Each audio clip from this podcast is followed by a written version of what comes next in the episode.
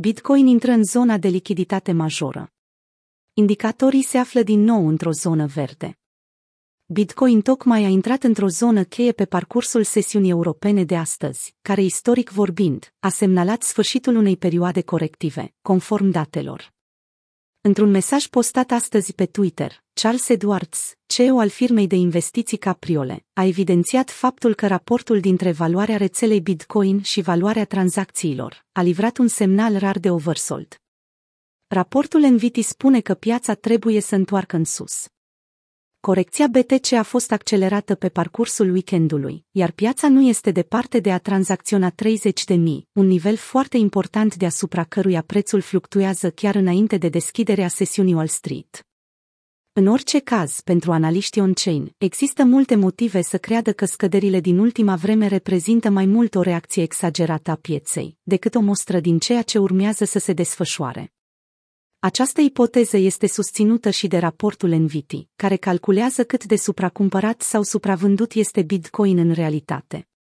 Fiind inițial conceput de statisticianul Williu și de antreprenorul Dimitri Kalichkin, Enviti folosește raportul dintre capitalizarea totală de piață a Bitcoin și valoarea tranzacțiilor on-chain pentru a determina dacă comportamentul prețului corespunde într-adevăr activității on-chain.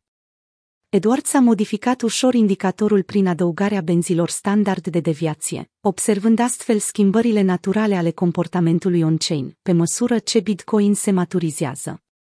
Rezultatul este așa numitul Dynamic Range NVT, indicatorul despre care spuneam că a intrat la începutul săptămânii curente într-o zonă verde, semnalând o potențială schimbare a trendului. Pe parcursul ultimilor doi ani, în două cazuri s-a mai produs o asemenea situație. În vara din 2021, când China a interzis total criptomonedele, și în martie 2020, când s-a instaurat pandemia.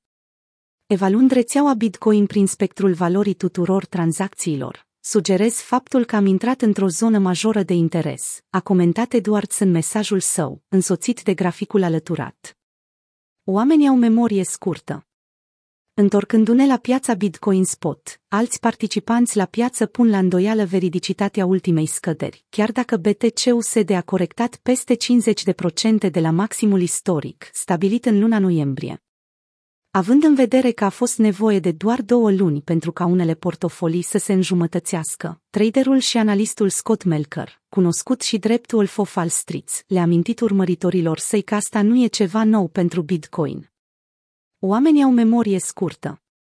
În luna mai, Bitcoin a scăzut de la 60 la 30 capa în doar 10 zile. Repet, în 10 zile.